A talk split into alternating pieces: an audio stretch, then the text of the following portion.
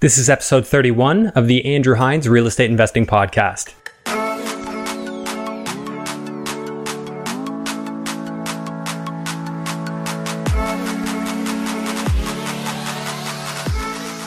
Today's episode is brought to you by the Real Estate Growth Summit, hosted in Toronto, Ontario at the Pearson Convention Center on November's 11th and 12th. I have Dylan Suter here to tell you about the event Dylan, for those who are not familiar with him, has closed 215 doors in his residential real estate investing business in the last 12 months. On top of that, he's on pace to close over 60 transactions in his real estate sales business as a realtor this year in 2019. I have Dylan here to talk to you about the things that you're going to learn at the Real Estate Growth Summit. Dylan, take it away. Thanks, Andrew. Really excited to be sponsors of your podcast. This event is for listeners like you that want to take your real estate sales or real estate investing business to the next level and to replace your active income with passive income through learning and implementing the systems and processes used by the best in the industry. Be prepared to walk away with some tangible tools and an action plan that I have personally used to become a top performer in the industry in just under three years. To get your tickets before prices go up, visit www.realestategrowthsummit.ca. And for being loyal listeners of Andrew's podcast, there's a special discount code just for you. All you have to do is enter Andrew REI as the promo code at checkout to save $50 off admission. The only way you're ever going to reach your massive goals is to take massive action. So go get your tickets today and we'll see you at the event. Welcome to episode 31 of the Andrew Hines Real Estate Investing Podcast. Today I have Jon Schoeller on the show, and you heard that right. Jon's on for the second time. He was on a previous episode. Uh, guys from Charleston, West Virginia, and he's a little bit of a different type of investor in that he's invested in a company that flips properties at a very high volume. Jon personally invests in the projects that they do, and uh, he tells his story today of how he's able to make some pretty significant returns on investment in uh, the ballpark of over 30% per year on a single deal. And he's even gotten them done in less than four months. So if you annualize that return, you'd be over 100%. Jon is a very, very diligent person. He's extremely organized. He runs multiple businesses and he seems to do it with ease. So today we get into some of his organization tactics, how he does it all and makes it work and makes it look easy.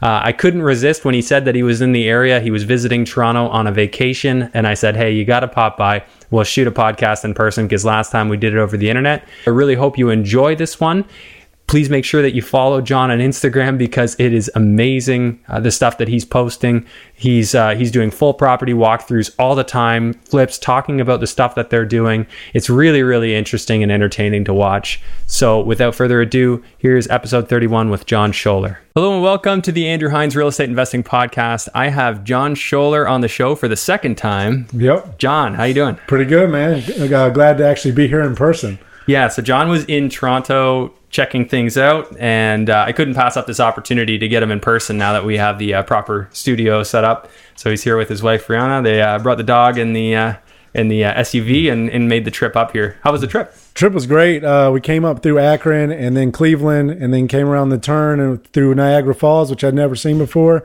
really cool to see. That was actually a lot busier than I thought it was going to be. It was completely packed. Uh, but we're glad we saw it at night. Then we stayed overnight, saw it in the morning, and then we made the drive the rest of the way to Toronto. So you spent some time in Toronto and had all the uh, delicious vegan recommendations that uh, that I made. So much food. I, I, don't know how many calories we've eaten now, but uh, it, yeah. it was worth it. It's a good thing you own a gym. that's right. That's right yeah, that's uh, it's too bad you don't. We don't have time for a lift after this. You could uh, show me a few things. Oh right, right. we, we, can find a gym around here. Yeah, well, there's a couple in town. anyway, so uh, Jon, you're for anyone who doesn't remember the last episode or hadn't heard the last episode, can you just give your elevator pitch as to what it is that you do?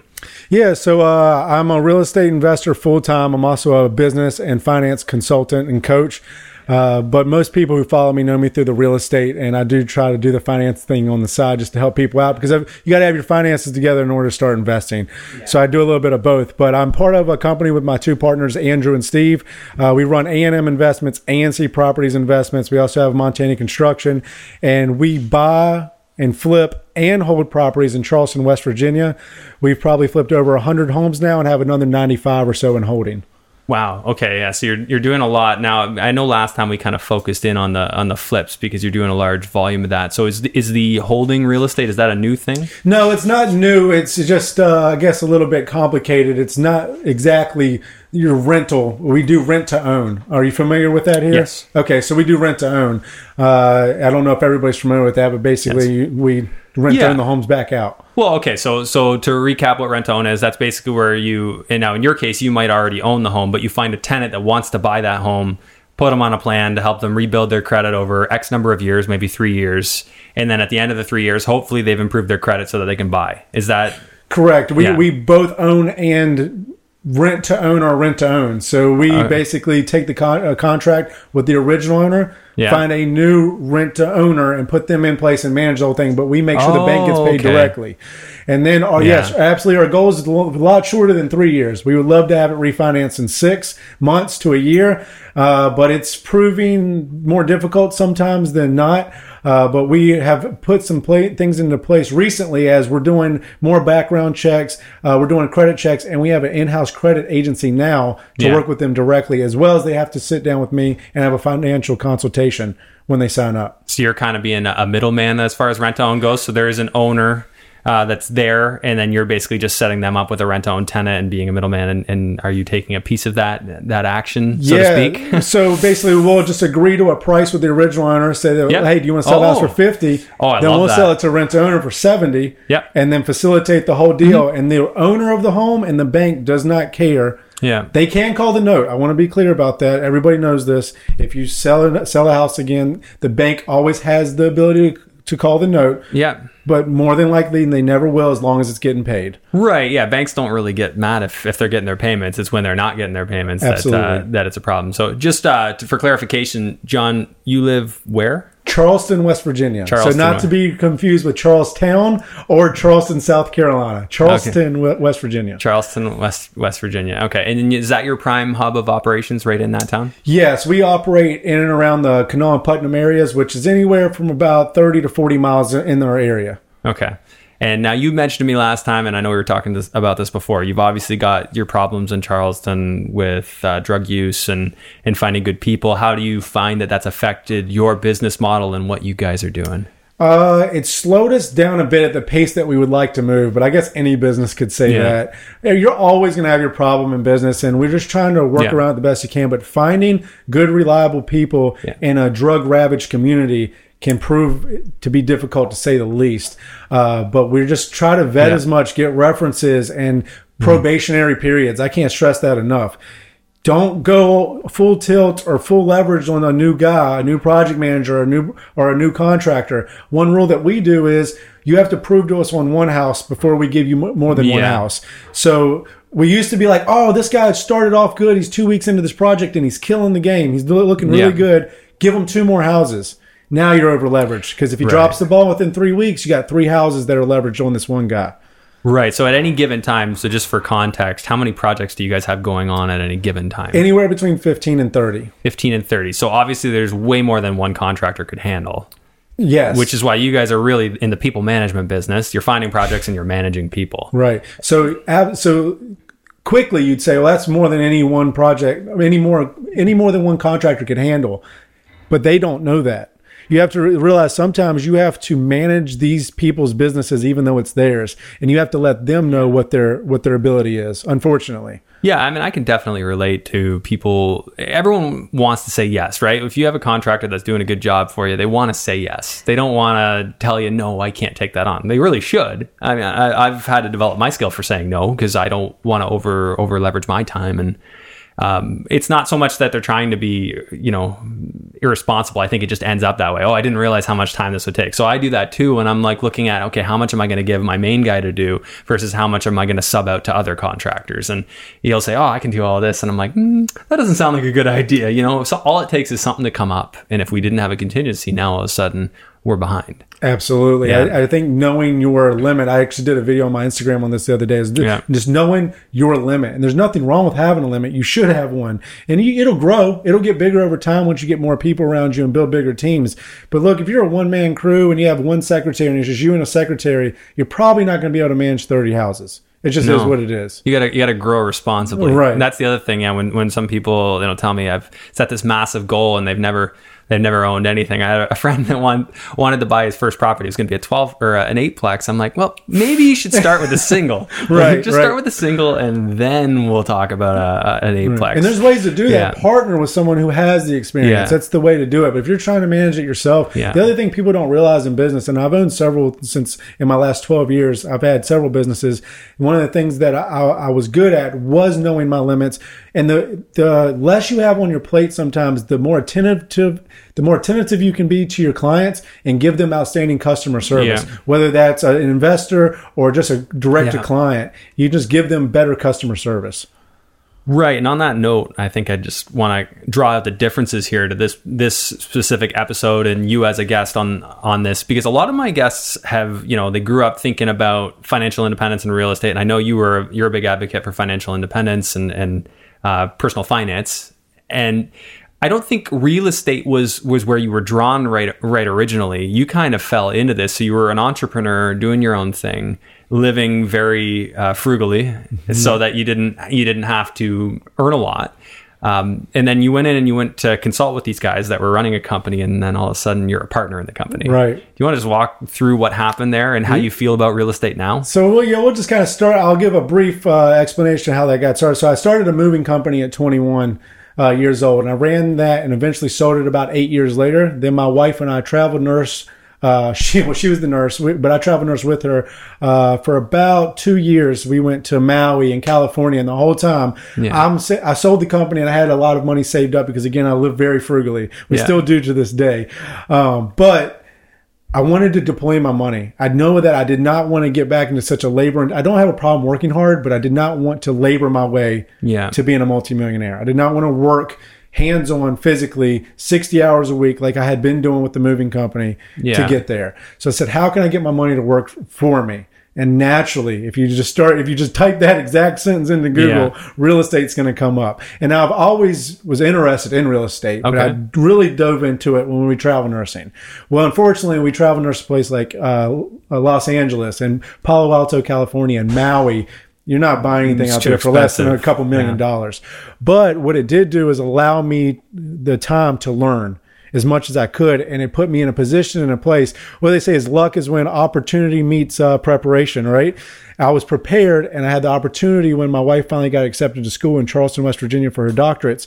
I met up with these guys, and I already had the kno- knowledge. I don't want to say the know-how. I don't think you have the know-how till you start doing it, but I had the knowledge to sit down and hold a conversation with them. They knew that I had done my preparation. They knew I had some capital saved up, and they knew I was serious. So it allowed me to come in, and yeah, just like you said, it was really random. Met up with these guys.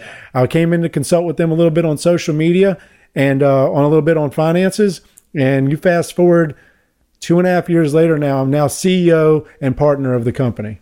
Wow. And did you did you have a buy-in price into the company, or was it a kind of a sweat equity that you built into the It was company? structured about 40 different ways because Yeah. we didn't know how it was going to work. They weren't prepared for me, and I wasn't prepared for them. Yeah. We didn't know how it was going to work. Uh, but it, there ended up being no buy-in. It was a sweat equity type Okay. thing. I I helped them, and they helped me, and we got through a time together when they were growing, and uh, and I could help them with that, and they could help me learn real estate. So it was mutually beneficial there. And uh, now it's uh, kind of a salary position, and I also get to double dip a little bit. I invest in our deals. So this is the interesting thing, which I really wanted to dig into, is uh, everything I've talked about on this show has been so heavily into people buying properties and doing the hard work. But there's another way, and uh, you are actually one of the, the investors in your company in the individual project. So when a project comes along, why don't you just tell me how that works? Because I, I definitely find it interesting, and I've heard some of your numbers, and they sound pretty cool. Right. So uh, a project was so we have our acquisitions team. They find a house, and sometimes we find our own houses. Uh, but like Andrew and I will go out looking for houses, but we do have an acquisitions team that's full time. But anyway, a house hits the board. We've all done our second look on it. It looks like a good deal. Well, I will say, hey, do I want to be the investor on this? Because, like you just said, I do invest in our own properties. By the way, how we work, everybody, is we bring investors money from outside. We put it in these projects, we flip it, and give them a return on their investment. You get Yeah. So let's just look at the basic structure of that. So you Okay. have a house, costs say an average house is what fifty thousand. Uh, probably the average is around a 100. Okay, so average house is 100,000. Your rentals are going to cost 25, 30, something like that. Is that a, these are Correct. standard numbers? Yes. Okay, so you're going to need $130,000. Is that right? Right. So you would raise the entire 130? Yes. So no mortgages or, or liens on the property. You're just doing direct cash investment. Right. We have all had Yeah. all personal investments uh, Yeah. to this date. Okay, so where are these investors coming from um, in your business? So that's uh, Steve, my other partner, brought in through helping project manager for a very wealthy individual in our in our hometown who already does real estate. And so when he teamed up with Andrew, remember they were together before I met up with them. They brought him with them, uh, uh, and he now invests in about I'd say about 85% of our properties at any given time. He has between three and five million dollars with us in properties. And we've just developed a relationship with him now. He no longer even looks at the properties. We send him the deal, say these are the numbers on them, and he wires the money. Yeah, and that's that's a credibility thing. You a track record and credibility. You you obviously have something good there. You're not going to squander that. Absolutely. Uh, at least not intentionally, right? Yes. I mean, things please can happen. know that that's Yeah. not overnight. Please Yeah. know that if you find someone to just send you Sure. money like that, something might be wrong.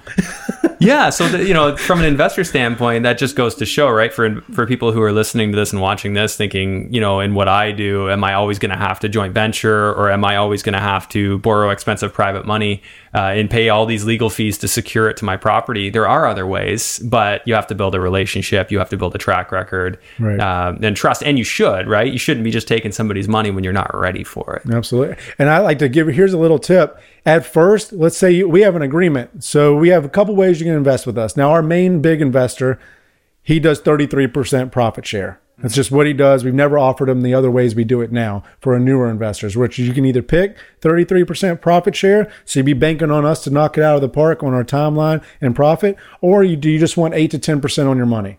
So from the time you loan the full amount, we're paying you 8 to 10% annualized on your money. We'll pay you a check every single month and then give you back your initial after we sell it. You get to pick either way. Um, so that's the two ways you get to go about it. But here's a tip tip. If you knock it out of your park on your first few investments with your new investor, give them more. Think about Yeah. that. Like you, you want that money to keep flowing your way, and if Yeah. you won big, give them a little bonus. Give them a little bonus. Why not? Because eventually you'll build that relationship. How nice would it be just to pick up a phone? How many investors out there would kill for this? Or uh, um, yeah, investors. That's what I'm looking for. Would kill for hey, so and so, I need this much money. Can you wire it tomorrow? People Yeah. would kill for that. Yeah, and, and if so they you- knew it was going to the right place. Yeah. Absolutely, but you like you just said credibility. But if you give them a little extra when you knock it out of the Mm-hmm. park, that goes a long way. Yeah, absolutely. I, I think that's a, an interesting approach. I, I know there's two sides to that though, because some people would say, "Oh, well, if you if you start going above and beyond what the contract says, eventually that becomes expected." know who you're dealing with as well, and that's going to be a little bit of a um, people skill you have to develop. Now, if you think that they'll start taking advantage or expecting that, then that could be an issue. Uh, I guess you'd have to know who you're dealing with. And this person, let's say if we sent them an extra five thousand dollars on, we he thought he was going to make twenty. The numbers panned out. He's going to make, which was his 33% profit share, and we sent him a 25 and a thank you letter. This person, five thousand doesn't mean a great deal to them. An extra five, but it says thank you. Does that make sense? Yeah, I think it's it's nice if you say this is projected profit, and you guys always kind of beat your projected. So it's nice to undersell and over deliver, right? If you got them on board, and you always say, "Hey, we can't guarantee you that it'll be more, but you know this is what we're what we're thinking it'll be." Another way to beat it is is ahead of timeline. Like if Yeah. they're doing the thirty three percent profit share, Get it done send, faster. send it send it a month earlier than projection. That's that's almost as just as important as sending them Yeah. the extra money. Yeah, and I think that that goes back to a critical thing of always undersell, right? If you know you can do it in in five, tell them it'll be done in six or seven, right? Like, Absolutely. That way, you're not uh, you're not going to disappoint them. Learn contingencies and learn them fast in this business. Yeah, exactly. Jon, this is probably a good a good second to just transition into going through some specific numbers of a deal Okay. um, from an investor standpoint. Like, say a deal that you invested in. Now, I guess before we go into this, can anyone get a deal that you invested in, or is this a special special type of thing? Anybody can get the deal. So I want to be upfront and clear is that I don't exactly cherry pick. Keep in mind, I have a little bit limited amount of capital. I, if I had 10, 20 million laying around, then I'd probably be the only investor in the company because I'll just make all the Yeah. returns, right? Yeah. But that's not the case. Like I said, our, our biggest investor, investor has about 85% of our properties tied up. Mm-hmm. So we have plenty to go around. And we probably have another five to six investors that grab a house or two at a time. And Yeah. you, it's really hard to actually cherry pick deals in real estate because a deal can go any way. A Yep. deal can go any which way. Now, yes, you can crush it if you know you got a house for ten thousand dollars at the auction that you Yeah. know right away is worth a hundred. So yeah, I'd be stupid not to grab that deal as part of owner in the company. Yeah. But I don't want people to think, well, I'm not going to invest with you guys because Jon just cherry Yeah, picks. you It's can not only the do case. so many. And uh, yes, and I can only Yeah. do so many. And I will speak to that. Like I used to work with uh, a specific realtor. He still sends me deals, and, I, and there was a time where I was doing a ton of deals, but he took the best ones he found for himself, and I got kind of his second tier uh, deals that weren't quite as good as he wanted, but Right. I still made tons of equity. Did did fantastic. So even if that was the circumstance, that doesn't mean don't engage. That that just means understand the dynamic and and be real about it. And there's no problem there. I think that's fair. Don't get your ego Uh, tied up in it. That's yeah. wholesaling or anything. What uh, what do you uh, look like? Uh, like say a, a recent deal. What was the investment that you were in for? So I'll talk about my most recent one, which was very exciting for us. Now, please understand this isn't exactly typical, so I can also give a typical deal. Sure. But I have to talk about this one. So it's 21st Street. I don't know if you followed it on Instagram. It was the one with all the Fiesta ware in it. It was full of full of plates and dishes. I might have seen Oh, that's it, okay. yeah. so we, we got the house at auction, and um, we went in, we went into the house.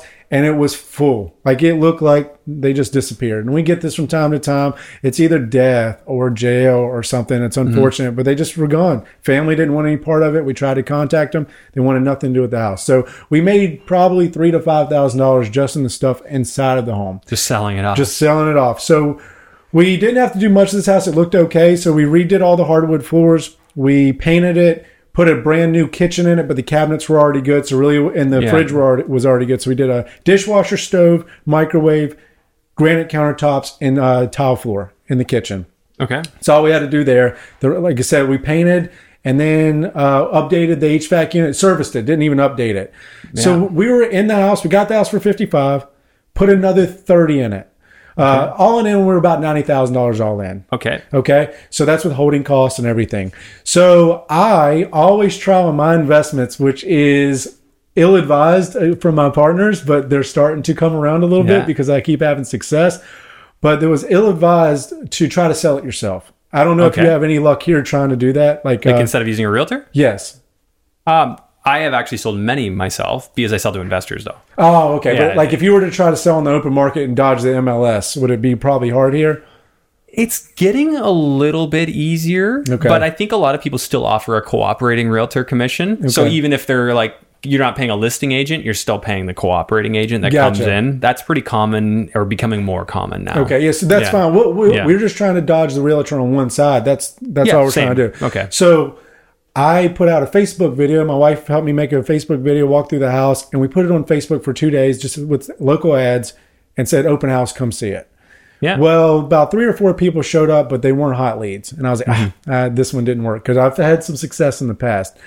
Well, the next morning I got a call while I was at the office. My secretary came to me and said, "Jon's uh, University of Charleston's on the phone for you." And I said, oh, I remember you saying what? this. And. I said, hello. And Yeah. they said, uh, Jon, this is the CEO of uh, University of Charleston. We're interested in the house. Now, keep in mind, our backyard bumps up to the college. And Saw I'm so mad at myself that I didn't even think to go over and talk to them. That's amazing. I should have. But they said, um, well, we're interested. And I said, okay, but I bet there's school or they want to talk me down or something. And I said, okay, well, what's your price? Well, we have no problem with what you're asking. Okay. I said, like, uh, it sounded too good to be true. I was like, I said, okay. So I shut the Yeah. door. I go in the office and shut the, in one of the offices and shut the door. And I said, okay, what, so what's the contingency? He said, oh, we just need one of our guys from the school, maintenance men, to come over and check it out. Yeah. And if he gives it the okay, we'll purchase it. And I said, I'll meet him there whenever, you know, right now. Yeah. Right. So he met me the next day and he walked through it. He wanted one pipe had a boot that was loose okay. and a pipe in the ceiling from the old um, furnace Yeah. was hanging down. He said, just cut that. Are the two things. So two little things. Their Like- little mini home inspection. it wasn't even Yeah. a home inspection really. They just walked through it Yeah. and took pictures. And I was like, I'm so excited at this point. So they did full price. And keep in mind, we're in it for about 88, 90, give or take. Okay, so Sold we'll say 90 conservative. No realtor. Okay, sold 145. So you paid no commission at all. Zero. So 145. So that that deal itself made uh, about 55,000. We, we put it around 58. So our numbers, uh, my numbers could be off by a few thousand. I think we might Sure. been, but about 58, Okay. 18,000 to my wife and I, and about 90. Okay. So you guys invested 90. We did, it was about 87, 88. We'll just call it 90 to call it even though. So you're you're you came in at 58,000 uh 58,000 and uh, for anybody wondering watching this, my dog's on my lap, so it's making this slightly slower. I hit his ball and he wants it back. He's upset. Hey guys, I just wanted to pause the podcast and take a moment to clarify here because I realized after our discussion that I kind of confused myself while we were recording it. To make it clear, there are two different ways that we can look at Jon's return here, and I'm going to go based on the information he gave me. From a company standpoint, and this is his company's activities, and granted, his company didn't actually invest anything because Jon invested the money, but let's just say that the company invested the $90,000. Well, we've got that $90,000, and on that, he had a profit of, or the company had a profit of $58,000, and then they dispersed that profit after, so we won't worry about that. But if we divide that out, the total that we get as a percentage, so 58,000 divided by 90,000 is 64% return on investment in an, only a three and a half month period of time. So what Jon and I were talking about is if you looked at that annually, if you earned that, that rate of return all year long, uh, what is what is the actual annual return if you kept earning at that rate? And all you have to do to find that out is you just take 64.44% and you divide that by three and a half months because that's the period of time it took, and then multiply it by 12, and that will give you 220%. On the personal side, Jon had $90,000 invested, of course. Him and his wife made $18,000, which is 20% return on their investment in three and a half months. Again, do the same thing, just take 20%, divide that by three and a half months, and then multiply it by 12, and you get 68.57%. Not a bad return on investment in either of these scenarios. I think we can all agree that most people would be really satisfied with that level of return. Okay, let's get back to the podcast. but it's about 100.7. Is Oh, I, I've done the math, but Yeah, because so- our numbers are up by a few thousand here and there, but Right. it's 100.7%. So that 100.7 is the personal amount that Jon calculated for he and his wife based on the numbers he had. And it makes sense that they're different because he was using accurate numbers and he gave me back of the envelope numbers on the show. So thanks a lot, Jon, for the inaccurate numbers. Just kidding. Sorry, guys. I tried to do the best I could here with the numbers he gave me, but uh, close enough. You get the idea. Either way, they're great returns. Back to the show. So, so yeah, we're, we're We both did okay. rounding. We're both rounding. Um, Yes, but, that's fine. So Jon's at approximately an annualized 100%. Now, of course, there's, there's, um, you're not making that the whole year because you have lead times between deals. But I mean, even if you just look at the 19 grand that you made and you say, I didn't do another deal with that money that year, you're still in a great position. Absolutely. Try to find that anywhere else with it with an Yeah. asset backed investment. Yeah. So you're now are your are your investments structured in such a way that if something were to happen to your company or to you that the that the investor does have a claim against the specific asset? I, I also have a deed of trust on all of the homes that I invest in. So all of our investors do. They're all tied now, does directly that to mean the that home. if if this doesn't pay out, you get the deed to I the get house? the whole I get the whole house. So okay, so if the terms aren't followed, then what does it cost down there to do that kind of an agreement? so we pay for for just the note. It's about five hundred bucks, give, 500 give or bucks. takes. Yeah. Okay, that's you know that's totally reasonable. Yeah. Um, now that's obviously quite fantastic, and I do remember watching your stories on that house. I remember you telling that Yeah. one. So again, not Yeah. typical, but I just want to say it's Yeah. possible. What's what's the uh, the typical? So a typical, I'll just give round numbers. Uh, This is what we tell our investors. Just we just want to say if you're going to do a typical deal with us, you're going to need about hundred thousand dollars Okay. all in.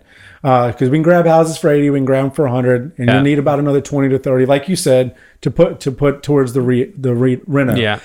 Then we're at a six months. So this was a three and a half. It was a Yeah, small six house, months, but yeah. we tell everybody six months. Okay. If it's a bigger project or we're, the house was burned down before, obviously a little longer, but we call it 6 Mm-hmm. months, and we want to try to make you about fifteen to twenty percent. That's that's where we try. That's our basis. Now we just hit twenty five, we hit forty five, but we want to hit that. But what our numbers are is we the company can make no less, does not want to make any less than twenty thousand dollars net. On a deal. So On if a it's a hundred grand being invested, there needs to be twenty grand profit, Right. to be split. Abs- no, uh, twenty thousand net to the company, so a thirty thousand dollar total Oh, okay, okay. so ten thousand to the investor. Okay, so, you, make you 10 need to make 100. 30 30,000 in profit on a deal. Right. Uh, It's so that you, the company can get 20, you can get 10. Y- Yeah, Yeah. the investor gets 10. Absolutely. So it, the higher the deal, the higher our margins need to get. Another Mm-hmm. thing we do, and I stress this to a lot of people, if you're full or getting full, push your margins higher because Yeah. the, the project can sit a little longer. Sure. Yeah, and I think that's that just goes with anything. Like the busier you get, you're going to want to pick better deals. Absolutely. And uh, side tangent, but this is what contractors do when they have too much business. They don't they don't tell you no. They they do an f off price, which is if you're willing to pay it. Then Fine. wonderful, we'll take your money, and if not, f off. That's uh, that's my. I've coined that. Uh, I'm keeping it clean though. Um, I, I find it ridiculous, but you do need to know that. You need to know that in that game. And I think it, it kind of works in any industry, right? People don't really say no so much as they do. They just adjust their pricing. So as an investor, use that to your advantage and pick better deals, right? If you're getting really busy. Well, your investor's money your could sit a little bit longer because Yeah. of because you're busy. The house Yeah. might take it eight months instead of six. Sure. So if your margins are higher, everybody's happy. then you then you still got room and you can still make them the desired profit. Absolutely. Now, how often do you have stuff that doesn't make as much as you wanted it to? I'd say out of a, out of the hundred flips we're we're over now, we've probably had about ten to twelve houses not be great. We've had some big losers. We've we brought twenty thousand dollars to the table before. We'll be honest, but we've never Yeah. lost an investor a dollar. Not, Yeah. very, not very many companies can say that. We bring every dollar personally Yeah. to the table and make the investor whole again. They didn't Oh, make okay. any money. So you guys have made your investors whole in, every in time. bad situations. Every time, yeah. which is yeah. good and bad. It's gotten us a little bit of trouble in the financially in the past. We're good now, but it got us there because we just wanted to do right.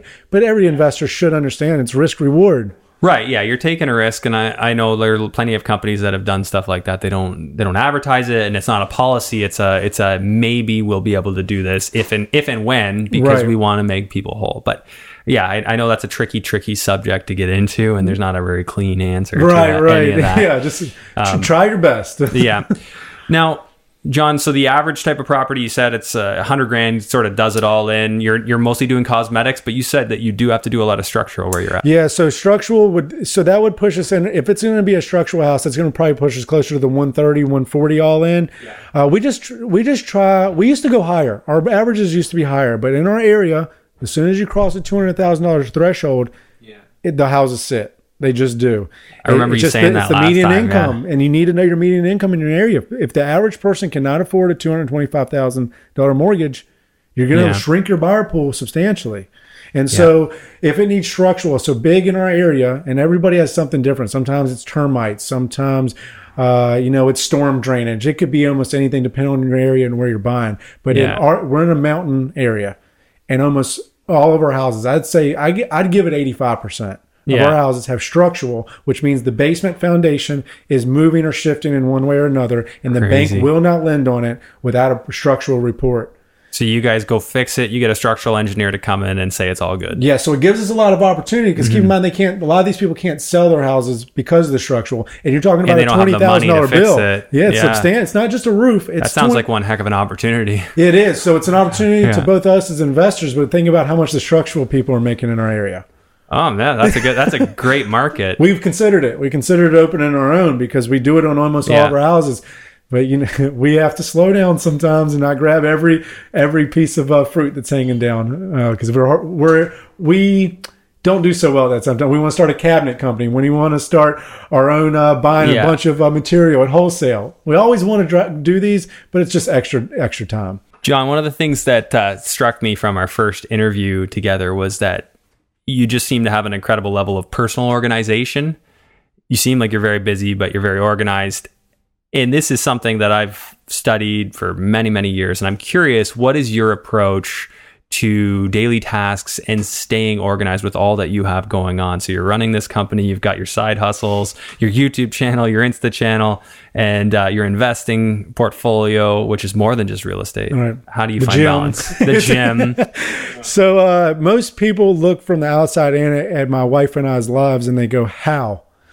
One huge thing: we're cheating. We don't have kids. Like we we I don't say we're cheating, but it's it's a fact. We don't have kids, so we we are able to have more on our plates. But even with that being said, I don't want to sell ourselves short. We do a lot for what for for just being two people and everything we have going on but organization like you said is is huge and something that i had to get a hold of quickly i'll forget everything my wife is sitting five feet from the side of me she'll shake her head yes i will forget everything. Like I'm scared to death. I don't know if you know this, but we're also signed up to be foster parents.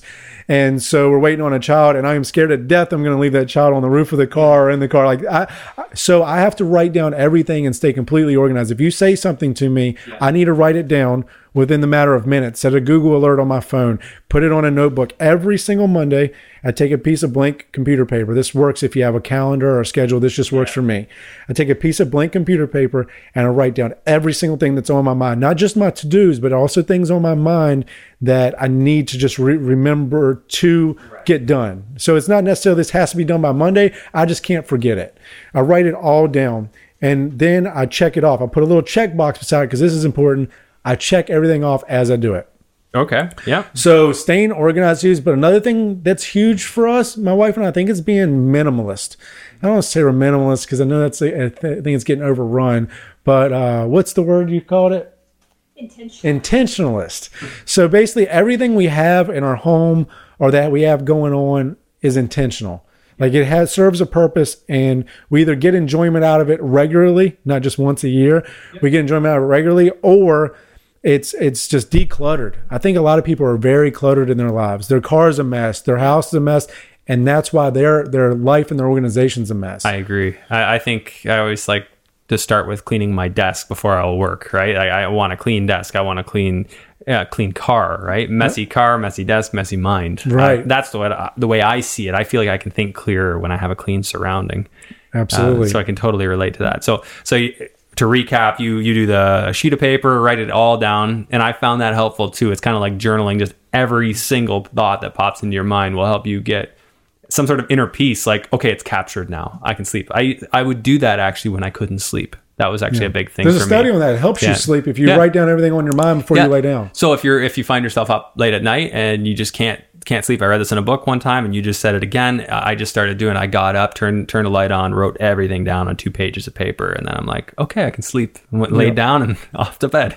What never yeah. works is I'll remind myself to uh, when you tell yourself I'll, I'll remember. No. I'll, remember in 15, 20 minutes, or when I'm when I'm done with this movie. Like if a good yeah. thought hits you or something super important, yeah. pause.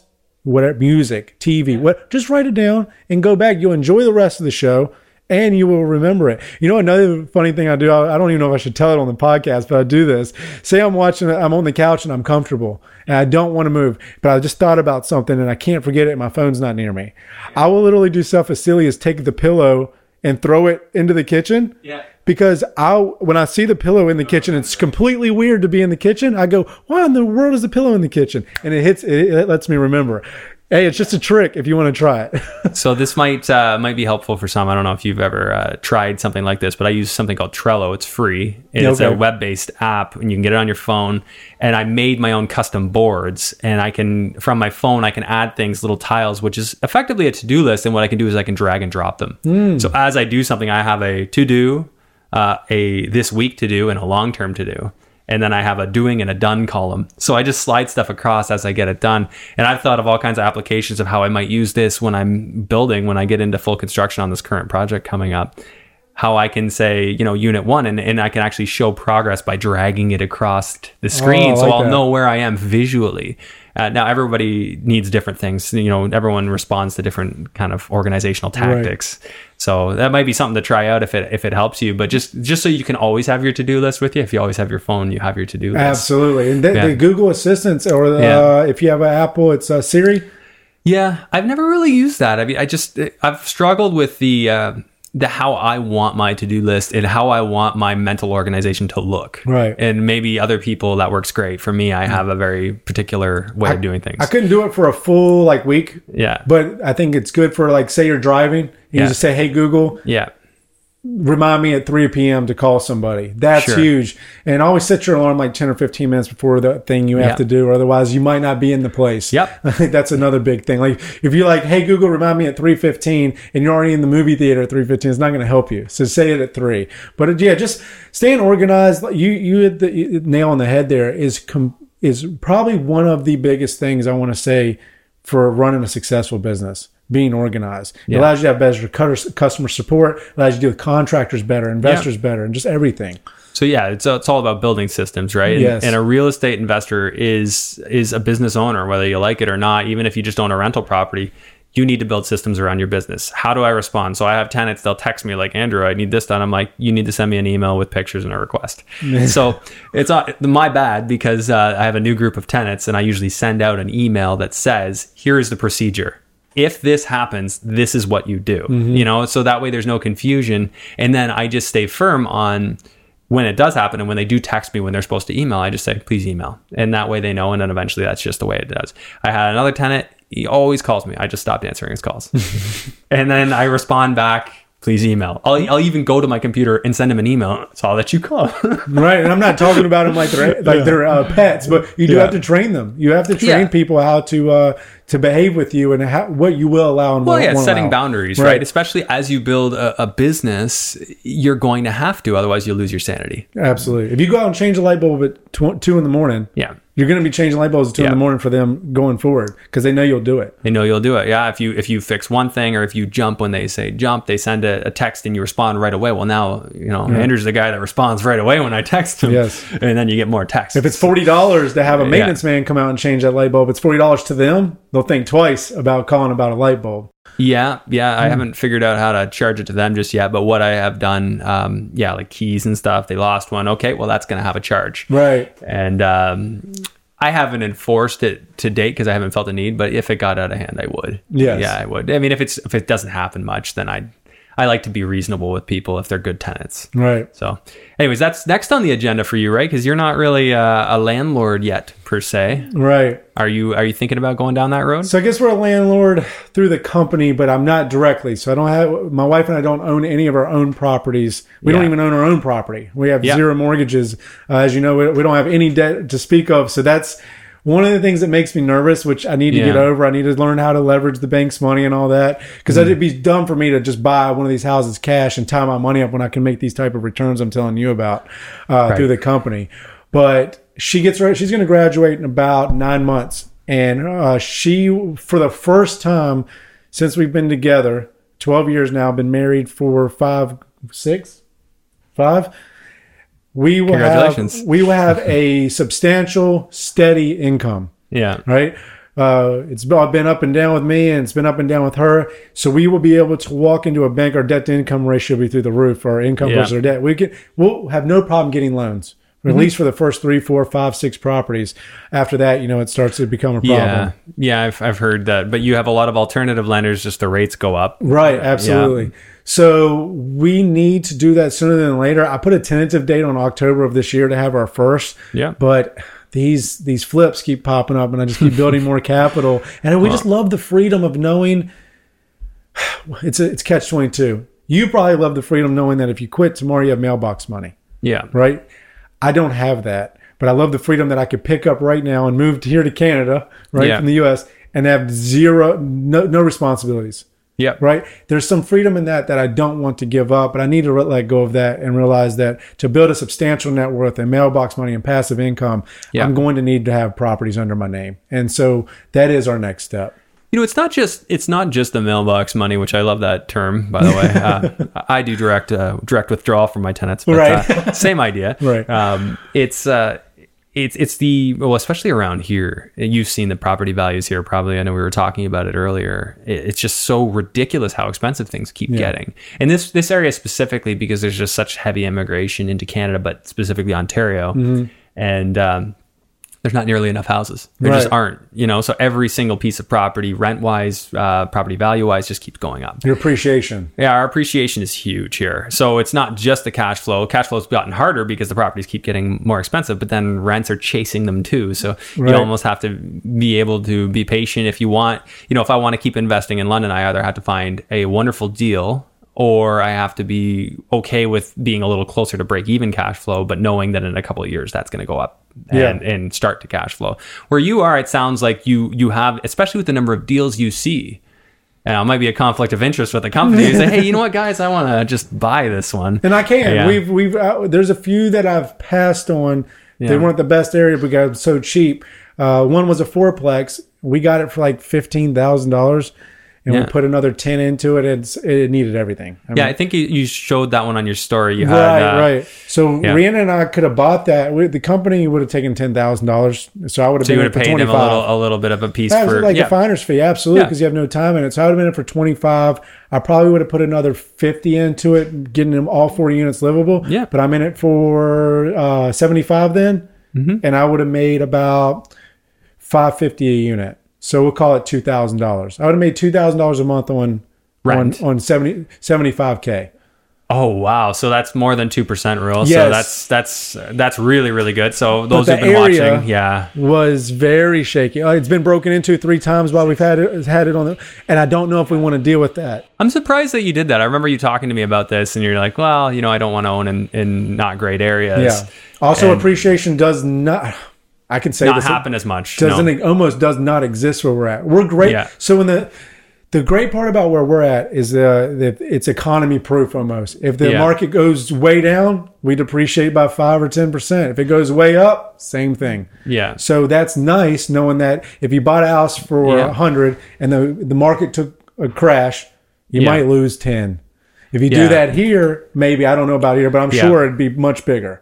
Yeah, the swings are bigger, right? Right. We had in 2017, we had a swing, and some markets outside of Toronto got like 25, 30% dip hmm. from a historic high. Right. But it was still, you know, uncomfortable. The people who bought at the wrong time or sold at the wrong time. You're talking about two hundred fifty thousand dollars. Sure, if you have on a million dollar That's house. rough. Yeah, I mean, and the average house price I think in Toronto right now is somewhere north of seven hundred thousand, I believe. Hmm. Now that includes, I believe, condos. Uh, I'd have to double check that statistic statistic because single detached homes in Toronto proper are definitely more than that, Yeah. quite a bit more. Uh, it's crazy, Right. you know. And even here in Burlington, it's it's gone up and up and up. And um, I think that it's it's one of those things where, as an investor, I'm looking. I'm not totally stuck on this. I'll invest where the deal makes the most sense. Right. And but I also don't want to spread my resources thin, as you know. Yes. And and you know you have so you have to make a proper business decision about When you're that. just starting off, and I'd say just starting Yeah. off is all the way up to five, ten million dollars. I mean, Yeah. if we're being realistic here, you know, it's all relative, but that's true. If Yeah. you have to be strategic with where you place your funding at first. Um, I'd say you start off in a capital building stage. Yeah. And then you slowly get into buying holds, and then you make sure you can leverage those properties Yeah. to buy more. But if you don't have a lot of appreciation like we don't, I am not someone that cares so much. I wouldn't care so much about the cash flow. My wife and I are okay from an income standpoint. Yeah. And, and we will be for the time being. Sure. So if I could buy a deal, perfect example of this. If I could buy a deal in London, and I don't know the market, but if I could buy a deal in London for a million and you mm-hmm. told me I would break even, Yeah. like all I would do is break even. But almost without a doubt, if the if the trend even stays at half of what it is, Yeah. I would be at 1.3 million within five years. yeah. That's probably fine. Three to five years, I'm in without the cash. But Yeah. it can't just not cash flow. It's got to be able to manage itself. I don't want to lose on it, but I want to be able no, to afford no, a property no. manager. But I don't care if I get Yeah. 300 bucks in the in the mail. Does that make sense? Yeah, yeah. I think uh, no, there are still several markets around here where where you can do that. Yeah. uh, and I talk about them uh, fairly regularly. You guys would have drove through uh, some in that Niagara region. Oh, There, okay. there are some good spots down there where you can actually still cash flow. Right. And um, you know, you put twenty percent down. Now, for you guys being American, you'd have to get a little creative with that, but uh, but there are ways. We'll give it to Andrew. Andrew put it down. something like that. Yeah, Yeah. right. So so there are ways to do it for sure. And Yeah. and yeah, the appreciation potential here is is you know there's a lot of politics to it, and then of course the desirability. You guys saw Toronto, you know, kind of.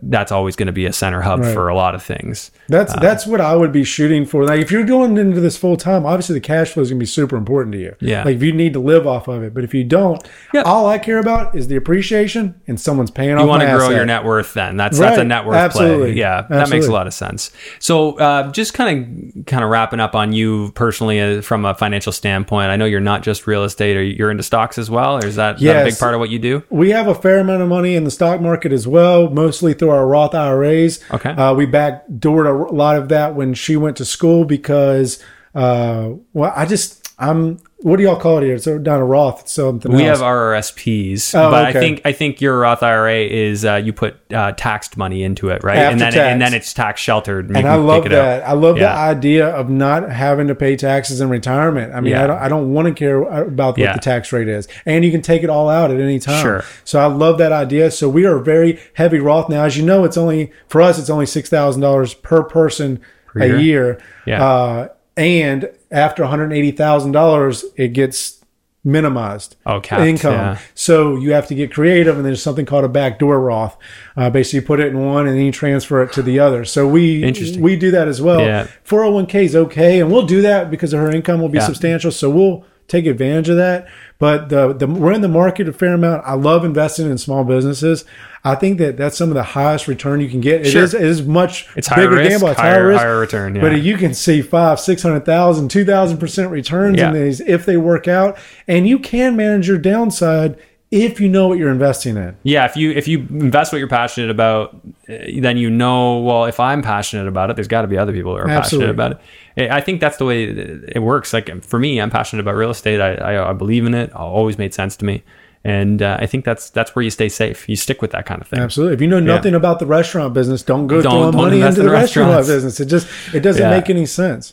Yeah, absolutely. So, so for clarification between Canadians and, and Americans, so uh, Roth IRA would be more comparable to our tax-free savings account. We have a T, they call it TFSA. Okay. Which we're actually, I think that you guys get a penalty if you pull money out. Ours, we do not get a penalty, and we can invest up to. I think the limit's like sixty-five thousand right now Per And- year? No, total because Oh. it, it's been accumulating since Gotcha. 2008 when they they started it. Okay. So every year they tack on about another 5,000 into Oh, it. okay. But the cool thing is, like, say you built that thing. I ran a calculation. Say you built that thing to like, uh, if you could get 10% a year on it consistently, year after year for the next, uh, I think I ran 40 years, it would be about 3.2 million. If you maxed it out now, 3.2 2 million in, in 40 Mm. Tax-free. years, tax free. so if you if you even just took 10% of it at that point to live on, uh, and you could continue earning 10%, then it would stay even. You'd be Right. making $320,000 per year tax free. Now, granted, that's 40 years in the future, and 320 isn't going to mean what it does today. Right. So, It's still a substantial amount of money though It's not as nothing. a backup. I call we call our Roths yeah. what happens if you and I talking to my to my wife and this is how Yeah. we've looked at it.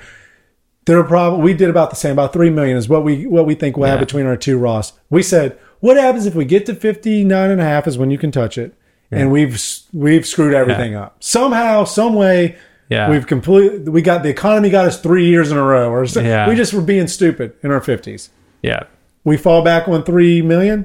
Well, we'll make it. Yeah. and that's how we looked at it. Looked yeah, at yeah, that- that's that's the interesting thing about it, right? I Right. think the same same with us. It's a good thing to just you know you shovel the max into it now, Yeah. and then just let it grow. at five grand a year. Yeah. Okay, I get it. Like I, I say that. I guess I need to be more empathetic. Five grand a year is a lot to some people. In fact, Yeah. some people don't have five hundred put aside. So I'm not saying it like that. Yeah. If you get yourself in that position, if you got an extra five grand a year and you're spending on tennis shoes versus a Roth, Yeah, I I, I don't like do. that plan. you know, to be to me, it, it, I I hadn't really even thought about using it because Yeah. I was making far more in real estate, Right. But it, it just like you said, it's kind of a good backup plan. You know, just an extra, throw that in there, let it do its thing, and then also do my thing on the other side too. So very cool, Jon. It's always interesting talking to you. Um, tell people where to follow you if they want to kind of keep up with you because I love I love seeing your stories. Okay, so they can follow me on uh, my social media. The two most active ones are YouTube and Instagram at just my name, Jon J O N Schoeller. Uh, I'm sure you'll tag it up. I will put it in the description so that you can just click right over to Jon's profiles. There you go. So you can find me there, and uh, yeah, it's, I Yeah. try to stay active on both of those and show the behind the scenes of all this investing. Well, the cool thing is, is Jon's scouting houses on a daily basis, showing what they're doing, talking about the numbers, getting right into it. So uh, it's so hard to believe that you're not uh, not buying these as your own. Uh, we call them BRRRRs, right? You know, Right. Buy, reno, refinance, uh, and uh, rent, repeat. I'll probably beat myself up Yeah. in 10, 15 years. Yeah, maybe you'll wish you had. But uh, anyway, so it was uh, it was really good talking to you, Jon. I'm glad that you're able to stop by while you're in town because uh, I've switched over to wanting to do almost exclusively in person interviews, which makes it a little tougher to get uh, to get uh, our American friends to uh, to come up here for a podcast. So, anyways, appreciate it. Absolutely, man. All right, well, uh, next time you're in town, just uh, drop me a line. We'll do another one. Definitely. Okay, talk soon. Hey guys, thanks so much for listening to today's episode. Just a quick reminder to please rate and review this podcast if you have not already done so. If you're watching on YouTube, please take a moment and click that subscribe button, give it a like, leave me a comment. It just helps more people to find the podcast, helps it grow. I also wanted to remind you about the Greater Hamilton REI meetup. As of the date I'm recording this, our next event is on Wednesday, September 25th at 7 p.m. If you're not already in the private group and on the event, please reach out to me on Instagram or on Facebook at the Andrew Hines, and I'll make sure that you get the invite and get into the group. Thanks, and I'll see you there.